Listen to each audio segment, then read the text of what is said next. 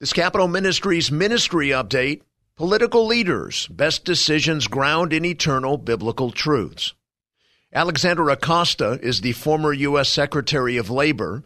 He shared this about Capital Ministries. Quote, Capital Ministries offers a rare treat in today's fast paced world an hour a week of intimate fellowship with colleagues seeking to grow in faith. Our weekly deep dives into Christ's lessons of humility and love and faith reminds us that cabinet officers are public servants that we serve best when our decisions are grounded in eternal biblical truths, and that our service is, in truth, a conduit for the Lord's will. I leave Wednesday morning Bible study strengthened by a calming confidence that the Lord has set a path for each of us and for me. End quote.